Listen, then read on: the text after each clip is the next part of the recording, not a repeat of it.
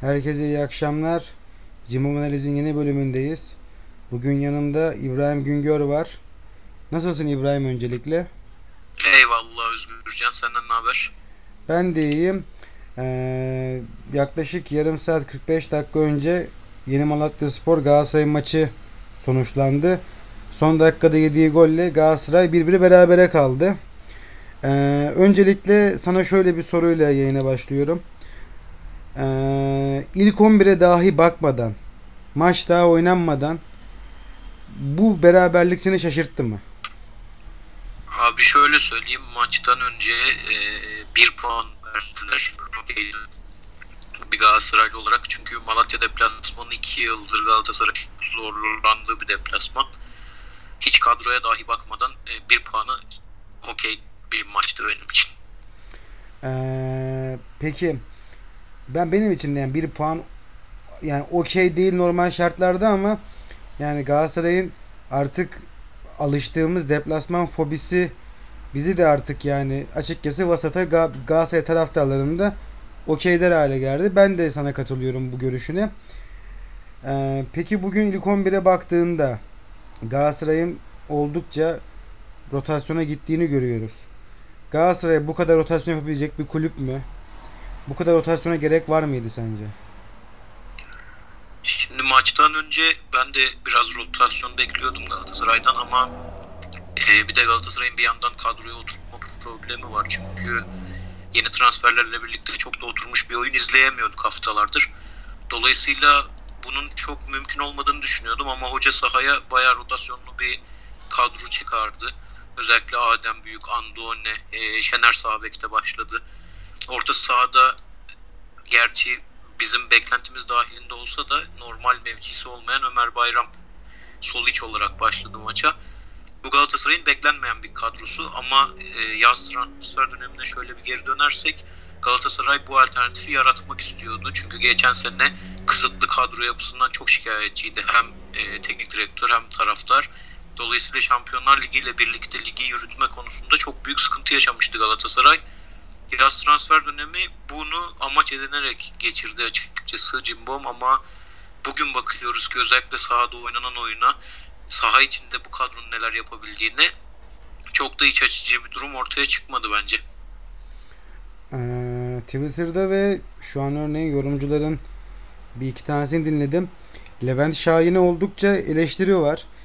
Ee, ben bu arada bu eleştiriye katılıyorum ve Galatasaray'ın Fatih'in dışındaki yaban şey yardımcıların oldukça yetersiz olduğunu düşünüyorum. Ee, yani bir oyun bu kadar mı okunamaz? Sen bu konu hakkında ne düşünüyorsun?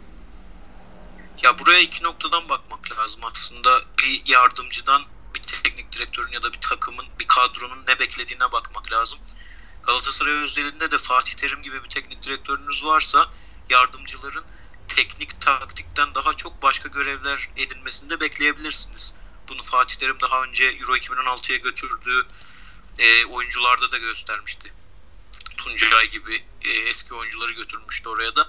Galatasaray'da da hem daha önce geldiği dönemde hem şu anda e, Ümit Davala gibi, Hasan Şaş gibi her ne kadar bunlara göre teknik taktik olarak kendini kanıtlamış olsa da kaleci antrenör olarak bile Tafarel'i kullanan bir hoca Fatih Terim. Bunlara bir de Levent Şahin ekleniyor bu sene. E, bu döneminde Fatih Terim'i düzeltiyorum. Bu yönden baktığımız zaman ben yardımcıları çok da suçlayabileceğimizi düşünmüyorum. Ama aksini düşündüğümüzde özellikle Galatasaray'da Fatih Terim'in iki senedir aldığı e, çok yüksek sayıda maçlı cezalarında kenara geliyor bu hocalar. Zaman zaman Ümit Davala geliyor, zaman zaman Hasan Şaş geliyor. Şu sıralar hepsi birden cezalı olduğu için Levent Şahin'i görüyoruz kenarda. Biraz günah keçisi olmaya da başladı.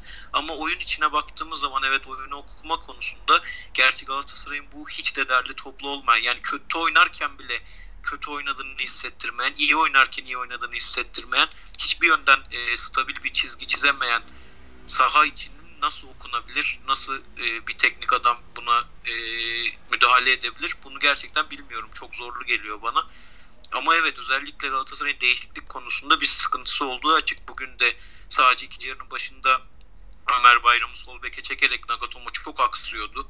Daha önceki maçlarına göre bile daha kötüydü çünkü. Ve ikinci yarıda da sağ kanattan pozisyon e, Malatya'nın sağ kanadından pozisyon yemek istemedi Galatasaray. Oraya Ömer Bayram'ı çekti. Lemina'yı sahaya attı. E, diğer değişiklikler 84'te Jimmy Durmaz oyuna girdi Andone'nin yerine. Sonrasında zaten golü yemese Don kısınıyordu. Golü yedikten hemen sonra Falcao girdi. Hani hiçbirisi de böyle ya şeytanın aklına gelmez diyeceğimiz değişiklikler değildi. Yani ben şu konuda eleştiriyorum açıkçası. Ee, Lemina'nın gerçekten bu arada sahada yürüyecek hali yok. Yani Lemina çok kötü geldi. Bir, bir Premier Lig oyuncusunun bu halde olması beni düşündürüyor. Yani Southampton'dayken ben hatta Juventus günlerindeyken beğendiğim bir oyuncuydu. Ama yürüyecek hali yok. Ve bu maçta yani Emre Mor nasıl oyuna girmez an, anlam veremedim. Sonda Andone, Jimmy Durmaz değişikliği işte Babel'e Santrafor'a kaydırma meselesi de yani bana çok da mantıklı gelmedi. Keşke Jimmy Durmaz'ı yani Adem Büyük'ün yerine biraz daha erken alabilseydi. Çünkü Adem ee, yani biraz oyundan da düşmüştü ve biraz agresif hareketler de yapıyordu. Ben ama Emre Mor olayına taktım. Bu maçta hele 1-0 öndeyken ve üzerine Yeni Malatya Spor geliyorken Emre Mor nasıl alınmaz? Yani bize bir kısaca bir maç analizi yapar mısın? Bu maç maçta sen ne dersler çıkardın? Abi önce sorduğun sorudan başlayayım. Emre Mor'un bu maçta oyuna girmemesiyle ilgili olarak ben herhangi bir şekilde şeyi düşünmüyorum. Yani işte forveti Babel üzerine atalım, bir orta saha daha koyalım, şimdi oyuna girsin, Emre Mor'u boş verelim gibi değil de Galatasaray'ın aslında sezon başından beri e, saha içinde biraz pragmatist davranmaya çalıştığını görüyoruz. Özellikle Denizli maçıyla çok kötü başladı. Hem oyun olarak hem skor olarak maçı kaybetti Galatasaray. Oradan beridir Bruges maçı da buna dahil Şampiyonlar Ligi'nde Galatasaray sürekli bir pragmatist oyun sergiliyor saha içinde. Yani skoru bulalım, skoru tutalım. Ee, sonrasında gerekirse oyun geniş alana yayılırsa oradan skoru bulalım ama Emre Mor gibi bir oyuncuyu kullanarak ya da herhangi başka bir kenardan gelecek oyuncuyla oyunu geniş alana biz yığalım düşüncesi yok. Çünkü bunda bir başka etken daha var bence. Galatasaray'ın savunma yaparken, savunma kurgusunu oluştururken sahada hem orta sahası hem savunması birincil görevi şu kadro yapısında oyun daralma yığmak. Çünkü herhangi bir rakip, buna Malatya'da olabilir, Kulüp Brüj'de olabilir, herhangi bir rakip en iyisini hazırlık maçında Fiorentina'dan gördük. Geniş alana yığıldığında Galatasaray'a büyük zorluk çıkarabiliyor.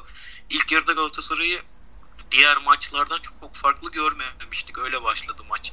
Gene tutuk gene bir deplasman fobisi olan Galatasaray'ı görüyorduk bu sahada. Andone çok fazla topla buluşamıyor. Ee, Babel ve Adem kenar forvetler çok fazla çizgiye yapışık kalmak zorunda. Aslında oyun planında Galatasaray'ın bu yok. Bu iki oyuncu da yani Feguli de oynasa burada. Babel zaten yerinde oynadı.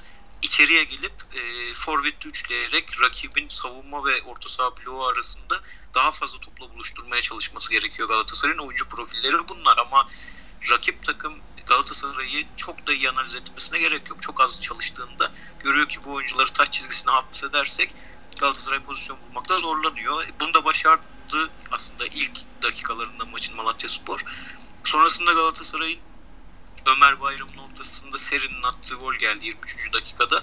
Burada da şunu gördük. Galatasaray en ufak bir adam eksiltmede bunu en çok yapan takımda şu ana kadar Babel en ufak bir adam eksiltmede pozisyona girebiliyor. Çünkü Galatasaray'ın okey pas yapabilecek oyuncuları var. Pas yapmaya çok yatkın oyuncuları var geçmiş kadrolarına göre.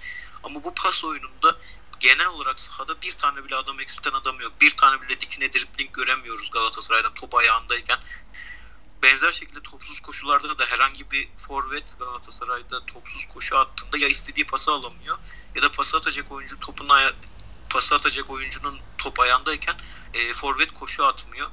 Dolayısıyla e, e, Galatasaray ilk Babel'in e, bir adam eksilttiği pozisyon vardı. Orada da bir pozisyona girdi. Sonrasında da hemen Ömer Bayram çizgiye topla buluştu ve seri golü attı. İlk yarının sonuna kadar Galatasaray aslında eski maçlara göre bu sezonki önceki maçlara göre hem de önceki sezonlardaki deplasmanlara göre çok fazla pozisyona girdi. Bu beklenmedik bir şeydi. Açıkçası benim beklemediğim bir şeydi. Değerlendiremediler. E, skoru da artıramadı. Dolayısıyla ikinci yarıya hem bir değişiklikle hem de bir tedirginlikle girdi takım. Sonrasında Malatya Spor özellikle Fofana'yı da içeri attıktan sonra Gilerme'yi bir kanıda, Fofana'yı diğer kanıda oyunu sürekli genişletme üzerine uzun çapraz uzun toplarla Galatasaray kalesine yığmaya çalıştı oyunu ve bir duran toptan da Yahovic'in indirdiği pozisyonda Gilerme golü attı. Beklenmedik bir sonuç olmadı bence. Peki Galatasaray'ın oynayamadığı bu pas oyunu sözde herkesin ağzından düşmeyen pas oyunu ben bu kadar yani duran bir oyun göremedim. Hatta Galatasaray'ın Snyder'le düşüşe geçtiği sezonlarda bile bu kadar duran bir oyun görmedim. O zamanlarda bile hareketli takımlar çıkmasa Galatasaray karşısındaki takımları rahatlıkla yani hük, hük, hük, hükmedebiliyordu. Ama şimdi takım ismi fark etmeksizin Galatasaray'ın bu yavaşlığı ee, yani kısır bir etki yapıyor. 5 hafta geçti.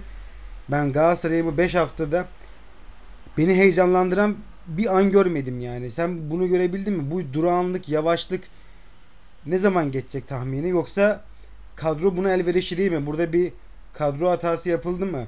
Yani NDI gibi dikine giden bir oyuncumuz vardı. Yerine Lemina geldi. Lemina daha hazır değil.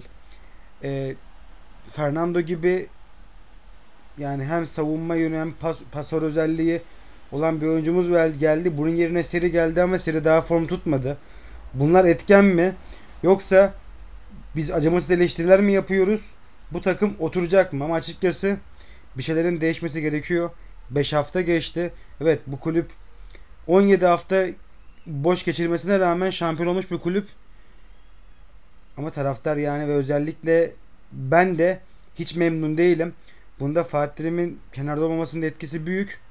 Sen bu pas oyunu ve hareketsizlik üzerinden ne yorum yapacaksın bize? Bu düzelecek mi sence yoksa başka bir yani bu geçiş süreci böyle mi olacak? Normal bir şey mi? Ya bu noktada Galatasaray'ın bence iki temel problem olduğunu düşünüyorum. Bir tanesi senin de az önce biraz bahsettiğin tempo muhabbeti gerçekten Galatasaray'da tempolu, o tempoyu yükseltecek, yavaşlatacak, sadece yükseltmek de değil. Geri geldiğinde e, yavaşlatacak, Galatasaray'ın oyununu o tempoya göre ayarlayacak bir tane oyuncusu yok. Dolayısıyla Galatasaray bu konuda çok büyük sıkıntı çekiyor. Bir diğer faktör de bence mental. Galatasaray mental olarak çok çok eksik başladı sezona bence. Bilmiyorum bir başarı doygunluğu mu ama sahaya baktığımızda da çok fazla da geçtiğimiz sezonlardan kalan oyuncu yok. İşte bir Muslera'yı sayabiliriz. Bu maç özelinde değil ama Feguli, Belhanda'yı sayabiliriz belki. Diğer oyuncular %90'ı değişmiş durumda. Ee, buna etken olan şey nedir bilmiyorum ama Galatasaray'ın mental eksikliği çok yüksek. Hiçbir oyuncunun %100'üyle kafa yapısı olarak oynadığını düşünmüyorum. E, tempo meselesine gelirsek de Galatasaray'da orta saha kurgusunda ben, bence transfer döneminden bahsediyorsak eğer Belhanda'nın yerine hiçbir zaman adam düşünülmedi. Dolayısıyla hem Belhanda'dan memnundu hoca hem de e, bu oyunda o pardon orta saha ile hücum arasındaki geçişi en iyi yapabilecek toplu topsuz oyuncu kadrodaki bunu hiç e, yerine adam düşünülmeyen bir oyuncu Belhanda. Sahada olmadığında geçtiğimiz sezonlarda da eksikliğini dikiyordu. Ama bu sezon gördük ki Belhanda sahadayken de Galatasaray bunun eksikliğini çekti.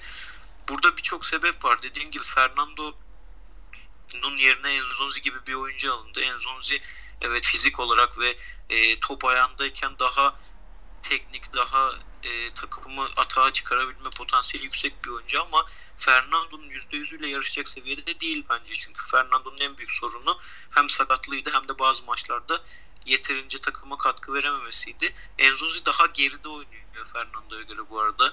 E, gerektiği zaman Fernando'yu Galatasaray 8 numarada da kullanıyordu orta sahada ve büyük etki yaratıyordu o maçlarda. Enzozi sadece geride oynuyor. O pas oyununda eğer geniş alanı yaratamazsa Galatasaray orta sahada oyunu 3. bölgeye yığamazsa herhangi bir etkinliğini göremiyoruz. Ee, ama bunda sorunlu olan kişi Enzonzi değil.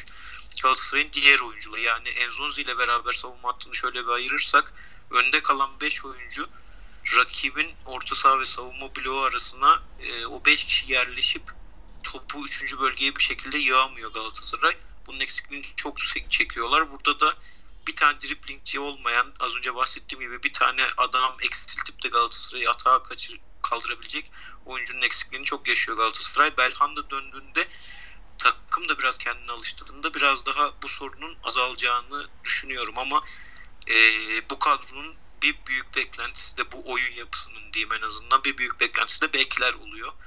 Bekler konusunda Galatasaray çok büyük sıkıntılı bu sene. Mariano gittiği zaman gelemiyor. Yuto hiçbir zaman çıkamıyor.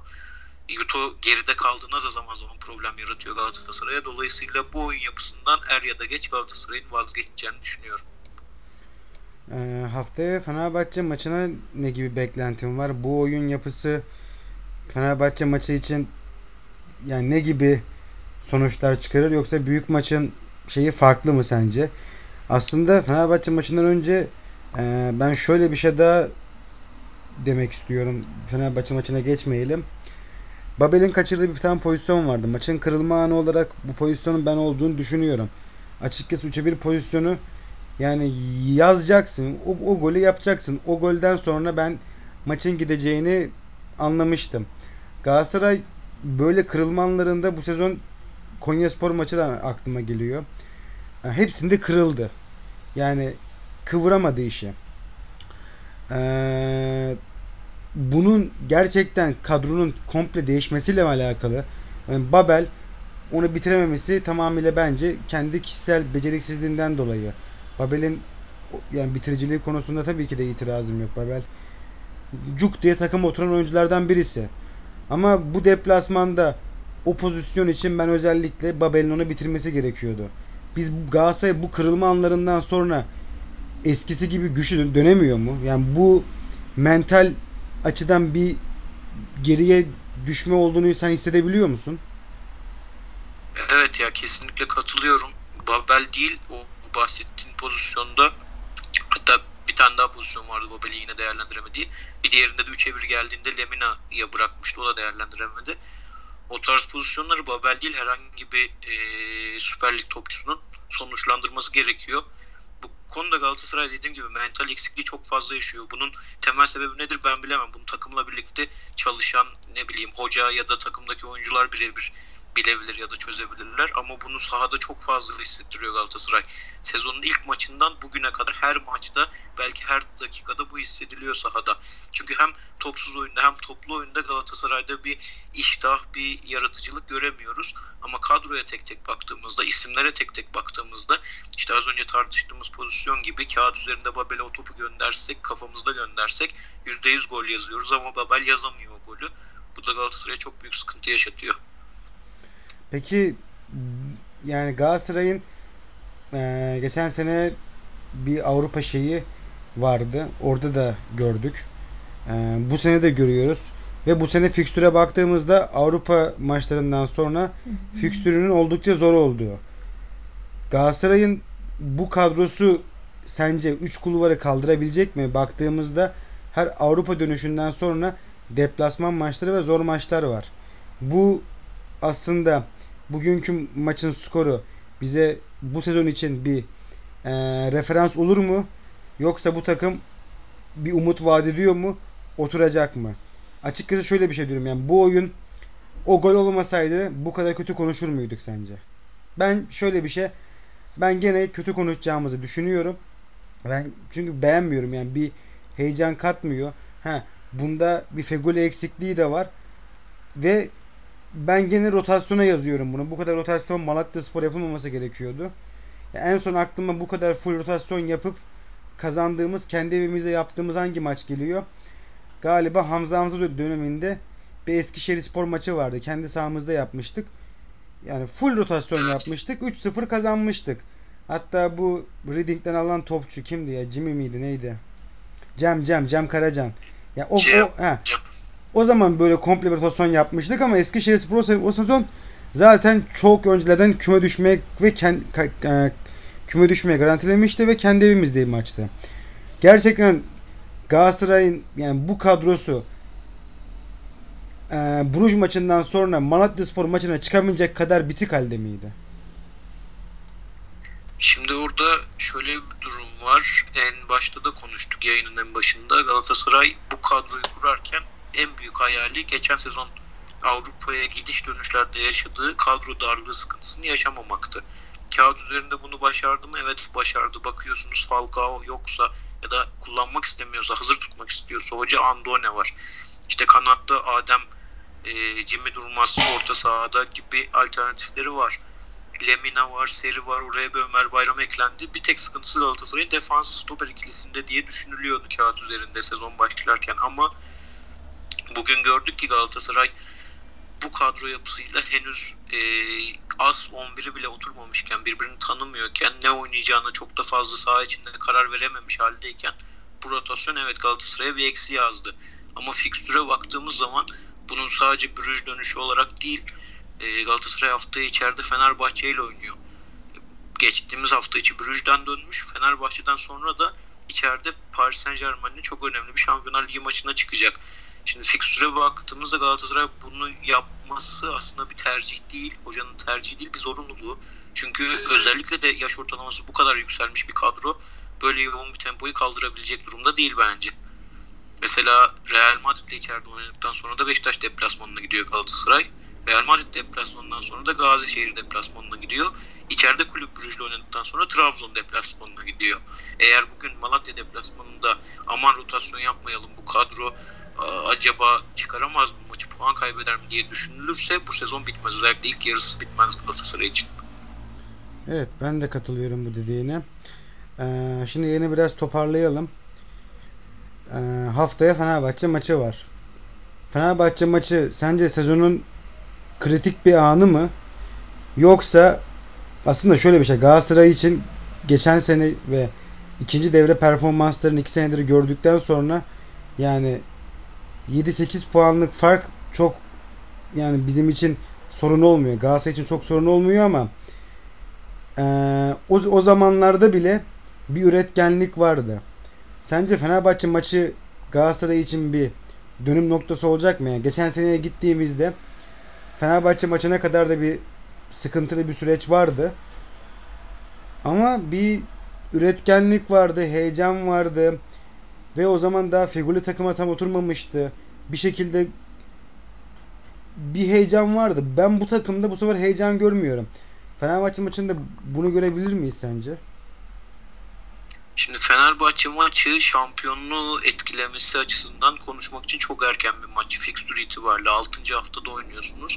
Ama bir yandan da içeride oynuyorsunuz. E, haftaya Fenerbahçe sizin 2 puan önünüzde giriyor.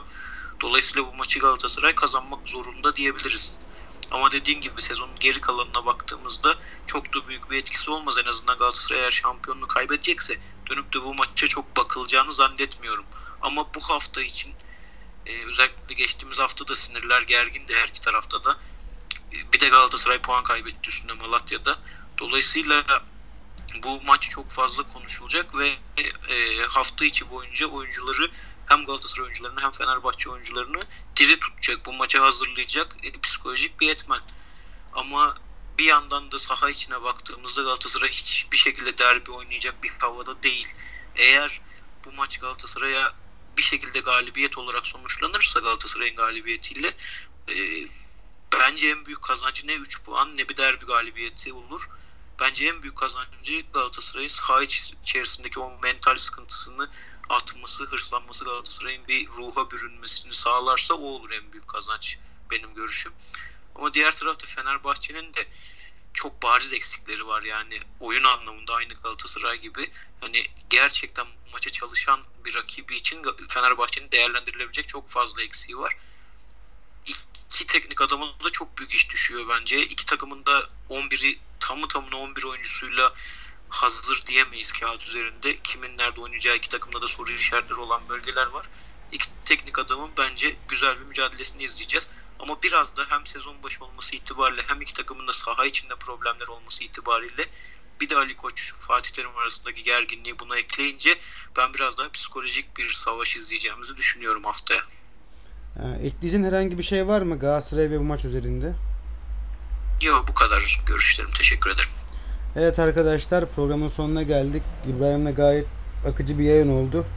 Oldukça sıkça beraber İbrahim'le yayın yapacağız. Ve İbrahim'in Serie A e, yayını olan Forza Azzurri'yi de takip etmeyi unutmayın. Gerçekten yani net İtalya Ligi hakkında zaten e, çok bir yayın yok. Gerçekten akıcı bir yayın. En azından yani bir bilgi sahibi oluyorsunuz. Teşekkür ederim İbrahim sana. Görüşmek üzere. Ben teşekkür ederim. Hoşçakalın.